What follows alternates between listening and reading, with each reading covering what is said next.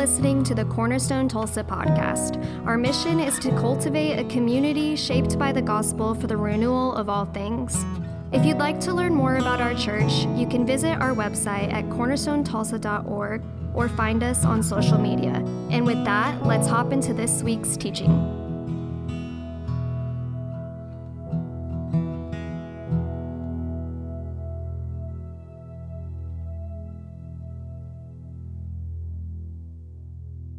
Our first text comes from Exodus chapter 34.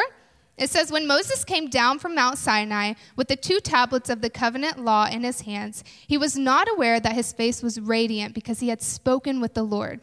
When Aaron and all the Israelites saw Moses, his face was radiant, and they were afraid to come near him. But Moses called to them. So Aaron and all the leaders of the community came back to him, and he spoke to them. Afterward, all the Israelites came near him, and he gave them all the commands the Lord had given him on Mount Sinai. And when Moses finished speaking to them, he put a veil over his face. But whenever he entered the Lord's presence to speak with him, he removed the veil until he came out. And when he came out and told the Israelites what he had been commanded, they saw that his face was radiant. Then Moses would put the veil back over his face until he went in to speak with the Lord. Our next reading comes from Luke chapter 9.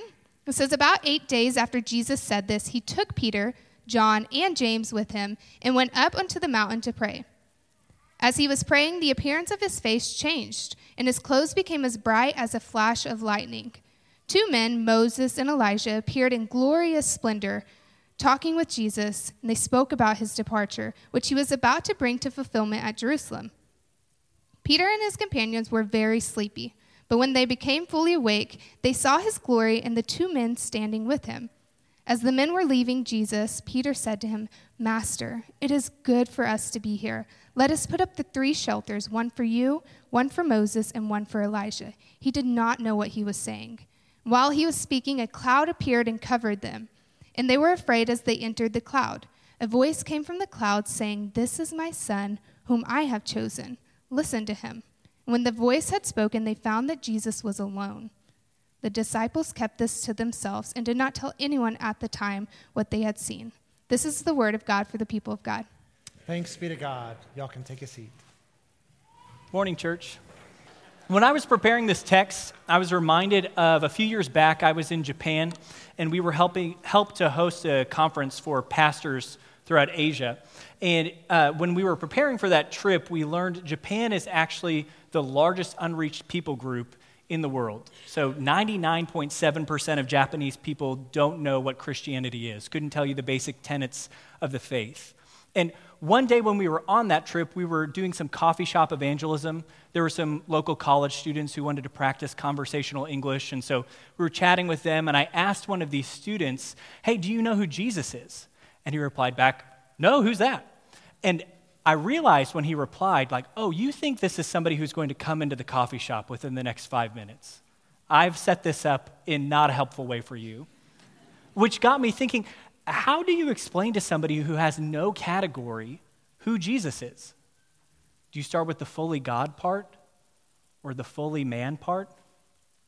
I'm sure we could cobble together a really orthodox, robust definition. He's the image of the invisible God, the firstborn of all creation. By him all things were made, and for him. He was the Word who was with God and is God, right? In him all things hold together. He's the splendor of God's glory. And all that would be true, and we would have kind of a Christianese word salad at the end of it. How do we make sense of who Jesus is? Maybe you felt this before if you've ever had a child ask you a deep theological question What happens when we die? Oh, yeah, that's a, let me call some people and I'll get back to you on that. What's driving our text this morning is this question of who is Jesus? Because what's happening in the ministry of Jesus in Luke chapter 9 is he is begin, beginning to become popular. So he's commissioned out his 12 apostles, his sent ones. They're performing miracles. He's just fed the 5,000, and we get a couple interludes in which people are asking, Who is this? Herod, the ruler of the region, is pictured saying, is this Elijah, the Old Testament prophet? Is this John the Baptist back from the dead? We see the crowds saying, Surely this is Elijah, the Old Testament prophet. And it's in that place that Jesus pulls aside his disciples for a private moment of prayer and he asks them, Who do you say that I am? To which Peter replies, Well, you are the Messiah, the Savior, which is correct. But actually, the Greek word he uses here is he says, You are the Christ. And we know Christ is not a last name, right? Christ is a title that means anointed one, one who's been set apart.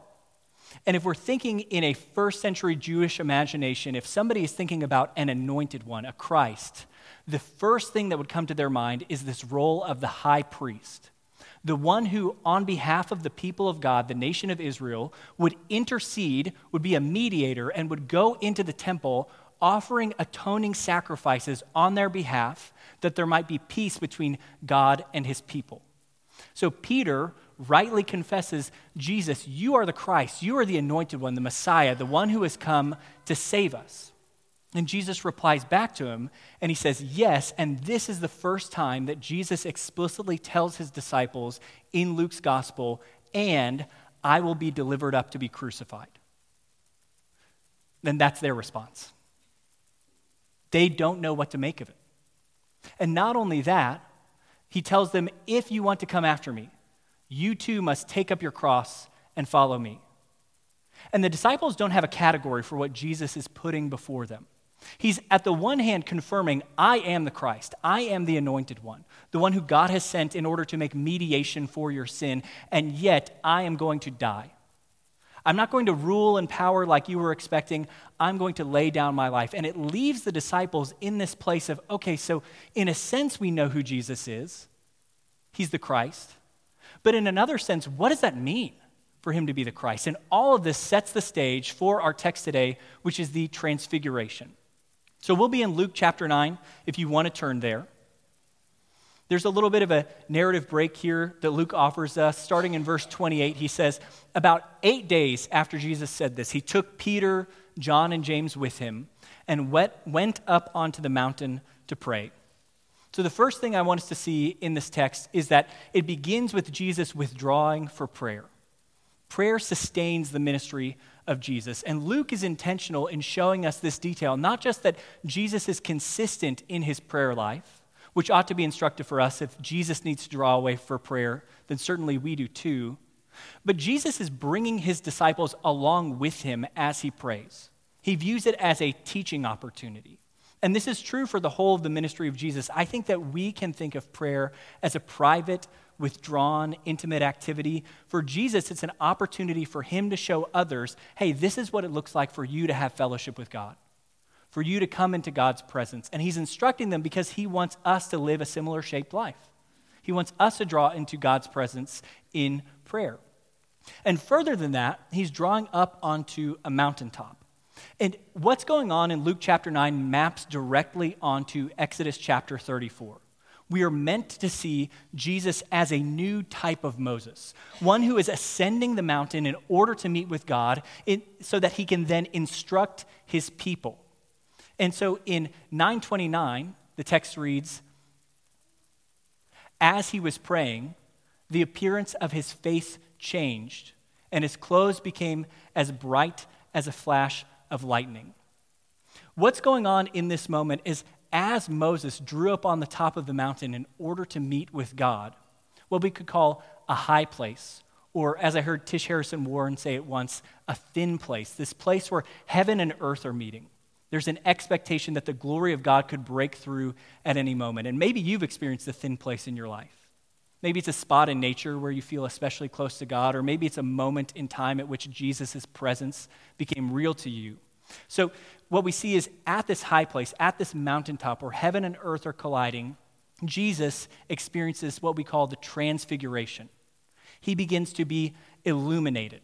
And this radiance that is emanating from Jesus is a way in which God's presence is communicated into our world. When the biblical authors convey that God is present in a place, they convey it through blinding brilliance. You can think of occasions like the burning bush, or whenever an angelic being is in a place, often they're depicted as having clothes that are dazzlingly white. More pertinent for our text today, when Moses met with God, he came down the mountain glowing, which sounds a little odd. There's a joke somewhere here to be made about Rudolph the Red-Nosed Reindeer. I won't make it. But Moses, literally, in drawing near to God, comes away shining. And this can feel a little odd until we start to think about the language of the Old Testament. Maybe it's not as odd as we tend to think. We actually use this language in our weekly benediction. May the Lord make his face to shine upon you and be gracious to you. May he turn his face towards you and give you peace. This idea that coming into the presence of God, having fellowship with God, illumines the people who experience it. And when Moses is coming down, he's shining because he's drawn near to God. But the thing that is especially interesting to us about this scene with Jesus in verse 29 is he is not appearing before God, he is God. He's not reflecting back the glory of the Father who he's meeting with. The Father's going to come in in a few more verses. Jesus himself serves as the source of God's light. This is a revelation of who he is, true God. His glory is being revealed in this moment. And further, what we see is Jesus is alongside Moses and Elijah. And there's a couple things that are happening in this moment. One of them is we're getting kind of a negative definition of who Jesus is. And what I mean is, there have been all these people asking, Who is Jesus? Is he Elijah? Is he Moses? Is he a prophet? And Jesus is here standing with Elijah and Moses. So the first thing we see is, well, I guess he's not either one of these guys. It would be like if you saw Batman and Bruce Wayne side by side. It's like, oh, I guess he's not Bruce Wayne after all. We're confirming who he's not. But further than that, we're confirming who he is because Moses and Elijah, they played a specific role in the thought life of the Jewish people as it concerned this coming event called the Day of the Lord. So the day of the Lord was the looked forward to day upon which God would send his appointed servant to usher in the end of all things, renewing all of creation. And in Malachi chapter 4, it talks about, Remember the law of my servant Moses, the decrees and laws I gave him at Horeb for all Israel. See, I will send the prophet Elijah to you before that great and dreadful day of the Lord comes. And Jesus draws upon this in his preaching ministry. He points to John the Baptist as a type of Elijah, a figure crying out in the wilderness, Make way for the Lord. So, what we're seeing as Jesus stands on the mountaintop, God's own radiance illuminating out from him, he's been confirmed as the Christ, standing alongside two people who are saying, This is the one we've been waiting for. This is a climax of the gospel.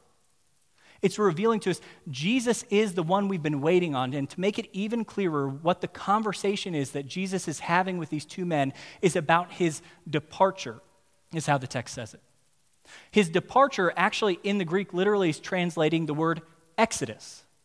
So we have Jesus standing here with Moses, and they are talking about his exodus that is going to be accomplished in Jerusalem. Well, what kind of exodus is Jesus leading in Jerusalem? We know why he's going to go there. He's just shared it with his disciples. It's so he can be killed and be raised in accordance with the scriptures. What they're putting forward is as Moses led a people out of slavery in Egypt, so Jesus will lead a people out of slavery in their bondage to sin. That they might not enter a temporary promised land, but instead that they would become the people of God who will dwell with him forever in the kingdom that he is bringing to this earth. This is the image of Jesus that we get where heaven and earth are colliding. And in all of this, it's kind of like Luke's gospel. The camera pans over to the side. We've experienced all this glory. And then, how are the disciples described? They're asleep. They're sleeping in the middle of one of the most glorious revelations of all time, which kind of begs the question why does Luke include this detail? This is a motif throughout Luke's gospel sleepy disciples. There are multiple moments where, truly, the, multiple moments where the disciples are falling asleep in the midst of Jesus revealing his true nature as God. You can think of another one as the Garden of Gethsemane, the night before Jesus' crucifixion. He is asking his disciples to stay up in prayer with him, and they can't stay awake. Luke is including this detail because I want you to think about the original audience that Luke is writing to. So you've got a bunch of people who are eyewitnesses to the resurrection. You've got the apostle, who he's apostles who he has commissioned out. And these people, they start the church, they found it, they're spreading it. There's excitement, there's anticipation. Jesus will return from his ascended throne. And then one year goes by, and two years go by, and 10 years go by, 20 years go by. And the church has experienced internal conflict, and they're experiencing persecution from outside and they're wondering is Jesus actually going to come back? Luke is including this detail because he wants us to see if the disciples who were on the mountain with Jesus could be missing it, so can we. If they were in danger of falling asleep while they were in physical proximity to him, surely we can be in danger of falling asleep too. He's asking us to wake up. Wake up, be attentive to what has happened in Jesus' transfigured glory. And so, with all that, we get Peter's response. In 933, it says, As the men were leaving Jesus, Peter said to him, Master, it's good for us to be here. Let us put up three shelters one for you, one for Moses, and one for Elijah. And then Luke very helpfully adds, He didn't know what he was saying, which is not how you want to be described by an author of the Bible. What is so bad about what Peter is putting forward here? It feels like it's innocuous. It feels like it's not that far off. What Peter has is a right impulse. He recognizes, he snaps awake, and he sees, oh, wow, something significant is happening here. And we need to remember this moment. And what it feels like to me in this moment is almost like if you've ever been to a concert where you've got thousands of people with their phones out, watching the concert through a recording that they will never watch again. A tiny, grainy, two inch image of a show. It, there's an impulse in us when we are witnessing something important something that we love, that we're like, I want to hold on to this. But in trying to hold on to it, sometimes we actually miss the significance of what's going on.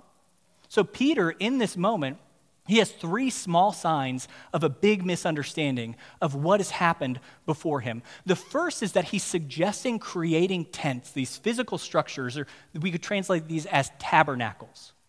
So, little houses that are commemorating God's presence was here. And again, it's a right impulse, but the issue is that the entire shape of Luke's gospel is against confining God's presence to one single space. His impetus is towards the coming of the Acts of the Apostles, empowered by the Holy Spirit, that the temple will no longer be the dwelling place of God, but instead his church, as it is scattered, will be the means by which God mediates his presence to the entire world. So Peter's impulse to say, let's pick this spot as a spot of remembrance, misses the point. The point is that he would be transformed in coming down the mountain, not that he would stay on top of it. So the first thing Peter is missing. The second thing Peter is missing is there's an implied equality in the three tents one for you, one for Moses, one for Elijah. And what we have just seen in Jesus' transfigured glory is that he is clearly not the same as these two other prophets. He transcends beyond them. He is true God of true God. The third thing that we see, it, it's a little bit subtle, is Peter refers to Jesus as master. And apparently, this title is woefully inadequate for what Peter has just seen. So, we have three kids six year old, four year old, two year old. And our two year old, Pierce, has developed this habit lately that is equal parts infuriating and hilarious where he has learned that he is supposed to say Mr. when he's communicating respect. It's like, okay, say hi to Mr. Jeff. Hi, Mr. Jeff. And he started taking this to other places where it doesn't quite work. So he'll say, all right, Mr. Dad. Like, okay. Not quite. Uh, okay, Mr. Mom. It's like, well, no, that's, you're just getting yourself in trouble now. And then the other day, I caught him saying to our cat, all right, Mr. Earl. It's like, okay, you don't understand how this title works. But what's going on in this moment of the text is Peter's kind of backtracking. Just a moment ago, he confessed Jesus as the Christ, and in the aftermath of seeing Jesus' transfigured glory, it's like he's downgrading what has happened. A master relationship. This man is far more than just an earthly master, an earthly boss or overseer. He is the image of the invisible God. So if it's not wrong, it's inadequate. And to confirm this, what happens is God the Father intervenes on the scene. So, verse 34, it says, While he was speaking, meaning he interrupts Peter's speech, a cloud appeared and covered them, and they were afraid as they entered the cloud. And a voice came from the cloud saying, This is my son whom I have chosen. Listen to him. So, the first thing I want you to see in God the Father's presence descending on this scene is that the disciples' immediate response is fear. And this is the normative response of people when they come into the presence of God throughout the Bible. You can think about Isaiah 6, the call of Isaiah, where he's in the presence of the Lord and he says, Woe to me, for I am a man of unclean lips. When sinful, mortal, profane creatures come into the presence of an infinite, holy God, they are rightly humbled. And so this cloud descends, the same kind of cloud that met with Moses, and the disciples are humbled. But what ought to be telling for this moment in the story is they did not have a similar response to seeing Jesus' transfigured glory. It was just business as usual with Jesus, showing they do not yet understand that Jesus is, in fact, true God. Now, this will change for the disciples because when they see him after the resurrection, they will respond in fear. They will understand, oh, this is truly God. But in this moment, they haven't yet figured it out. And what God is doing as he interrupts Peter is he's setting the record straight. He's trying to say the titles you're suggesting, the activity of commemoration you're suggesting, they are insufficient. This is my beloved Son. He is truly God. Listen to him. Listen to him. God's parting words in the scene are listen to him because he is clarifying the confusion that the, disciples still feel in the aftermath of hearing the anointed one, the Christ, will be delivered over to death, and so will you. He's saying, listen to him, even though this teaching is hard, because he has all authority on heaven. He is my son. As a quick moment, I want to chase a rabbit trail here. One thing that struck me in thinking about this part of the text is you've got a typological significance, sorry, big word, between Moses and Jesus. They're ascending onto the mountaintop to receive instruction from God. And as they are ascending onto the mountain, each of them have this moment in which they are illuminated. They become radiant. And I was thinking about Moses comes down from the mountain carrying tablets of stone. He has inscribed on these tablets the commandments of God. Yet, what the people fear, what they respond to, is seeing his transfigured face, that he's glowing in the aftermath of meeting with God the Father.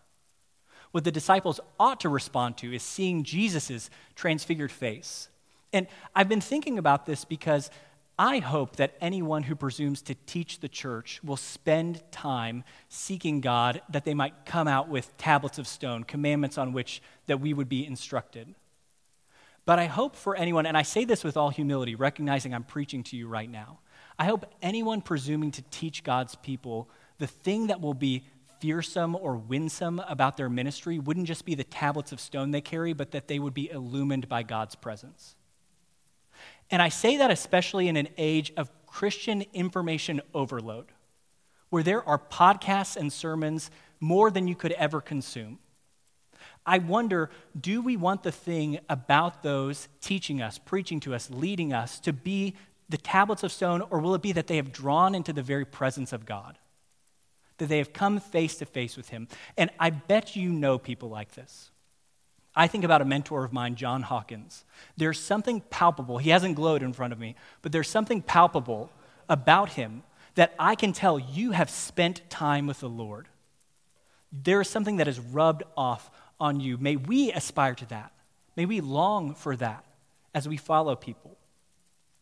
So that's our mountaintop moment.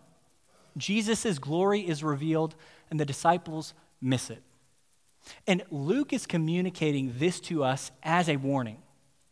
You can be standing on the mountain and miss it. You can behold Jesus and not be appropriately changed. Which begs the question what response would have been appropriate in this scene? What would we have expected from them? And I think the big thing here is Jesus' ministry, he does periodically retreat to these thin places. He does periodically withdraw to the mountain, but his ministry is conducted in the valley.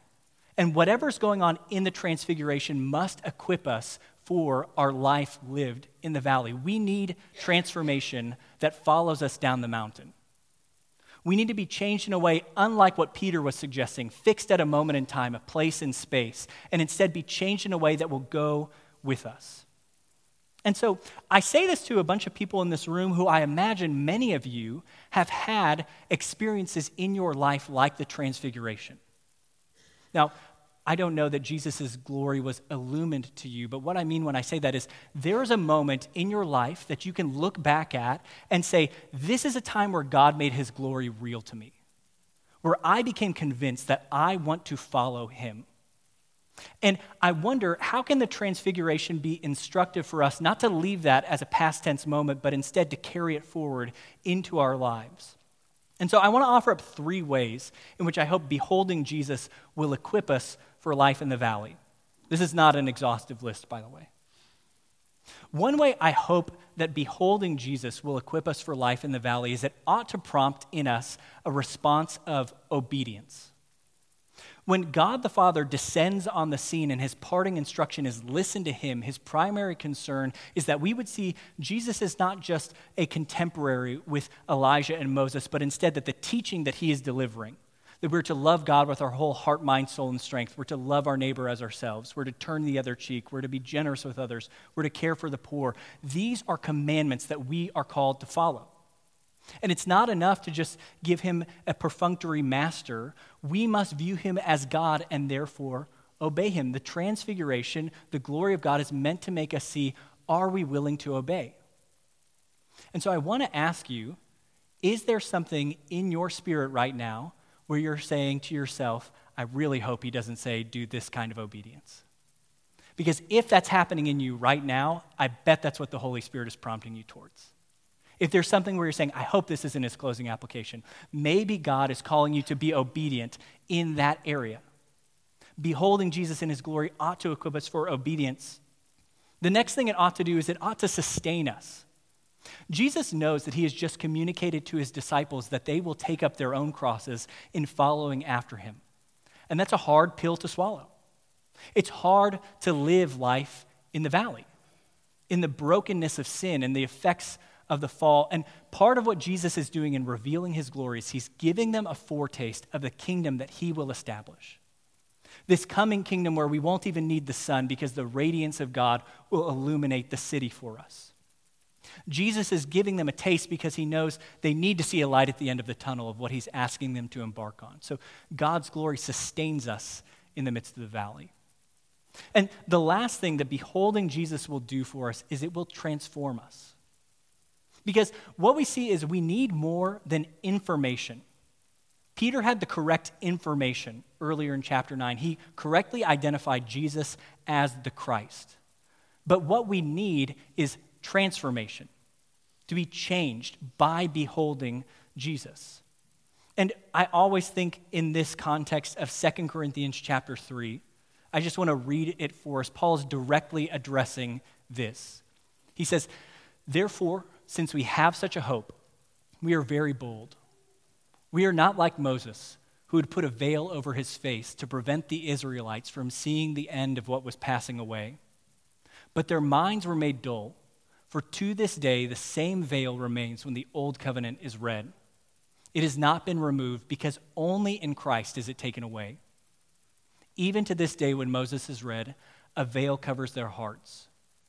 But whenever anyone turns to the Lord, the veil is taken away. Now, the Lord is the Spirit, and where the Spirit of the Lord is, there is freedom. And we all, who with unveiled faces contemplate, behold the Lord's glory, are being transformed into his image with ever increasing glory, which comes from the Lord, who is the Spirit. So, Paul is saying the life we have in Jesus it's not like what Moses had, where he had to veil his face. We are meant to behold God with unveiled face. We are meant to experience transformation coming before Him, that the Holy Spirit would withdraw this covering over our heart, and with the eyes of our hearts, we would behold God in the fullness of His glory and thereby be changed. And thereby, we would become those whose faces are illumined, that other people might be blessed by seeing what God is doing in us. This is the transformation that God is looking to effect in his people. Our call as the church is to behold Jesus in an ongoing way. And I, a couple things to say about this, because you may be in here right now saying, I have been trying to behold God for I don't know how long. I had a moment in my past, or I'm waiting for that moment in my future, and I do not feel like I'm beholding him. And I, I want to say a couple things about that. One is that Peter, as he's writing about the transfiguration, so 2 Peter chapter 1, he's indicating we don't have to have been physically present at the transfiguration for it to have been significant to us. Starting in verse 15, he writes, I will make every effort to see that after my departure, you will always be able to remember these things. So Peter is saying, Hey, I'm nearing the end of my life. I want to set down a record of what happened so that you can be encouraged in your ongoing life with God. Verse 16 For we did not follow cleverly devised stories when we told you about the coming of our Lord Jesus Christ in power, but we were eyewitnesses to his majesty. He's talking about the transfiguration. He received honor and glory from God the Father when the voice came to him from the majestic glory, saying, This is my Son whom I love. With him I am well pleased. We ourselves heard this voice that came from heaven when we were with him on the sacred mountain. The reason I'm putting this verse before you is Peter talking to this audience of people. He doesn't tell them, I can't wait for you to have your own transfiguration. He says, My testimony is sufficient for you. I was an eyewitness to what I beheld, and I want you to know that this is true. So, Peter conceives that we don't need to be chasing thin places.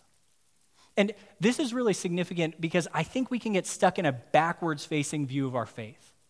We can, we can remember these moments in which God revealed his glory to us, and we can start to think that's the only place at which I can have communion with God, is in a thin place, is in a place where I've drawn away. And I do think those moments are important. I think they play a big role in sustaining our faith, but I also think that if you are truly indwelt by the Holy Spirit, meaning you have been reborn in Christ, you have all the tools you need to behold the glory of the Lord. He takes away the veil of our hearts, and oftentimes he does it in the air quotes boring, mundane aspects of being a Christian, in the Sunday gathering, in the singing of songs, in the preaching of the word, and feasting at the Lord's table, in confessing sins to brothers and sisters, and being reminded that we have been forgiven in Christ in daily prayer and Bible reading. These are the places where the glory of the Lord can shine through by the Holy Spirit, giving us eyes to behold. And I say all that because for some of you in this room who feel discouraged, I want you to be reminded you have the tools, you have the power, you have the Holy Spirit dwelling within you. And in just a moment, I'm going to pray entreating the Spirit for anybody who feels stuck, that they might experience the glory of the Lord. But even beyond that, I want you to also be encouraged by the conclusion of our story.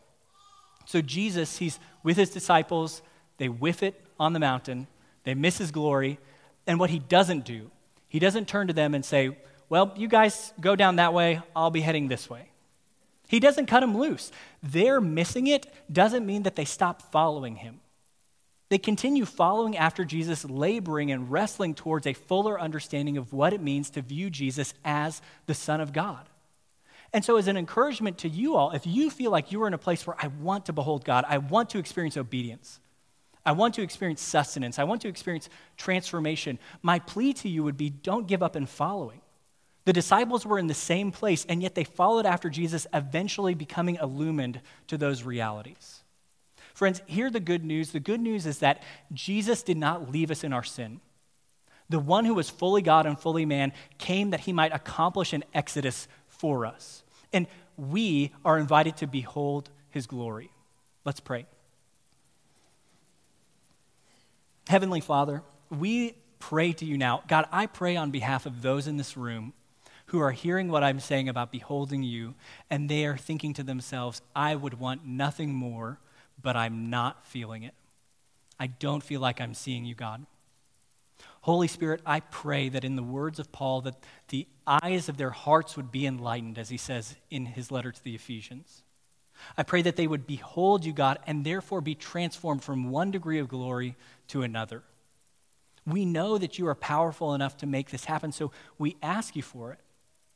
God, for anyone in this room who, as they think about the transfiguration, thinks back on a previous season of life, where they're thinking to themselves, I know at one point in time Jesus was captivating to me, but I feel dry. I pray that in our ongoing pursuit of you, that we would indeed experience your glory.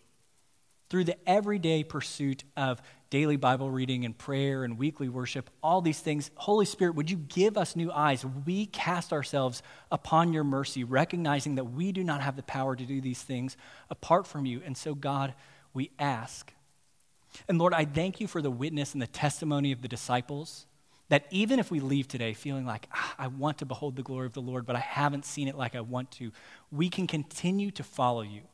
We can continue to ask. And so, Holy Spirit, we ask reliantly upon you. Jesus, we ask in your name.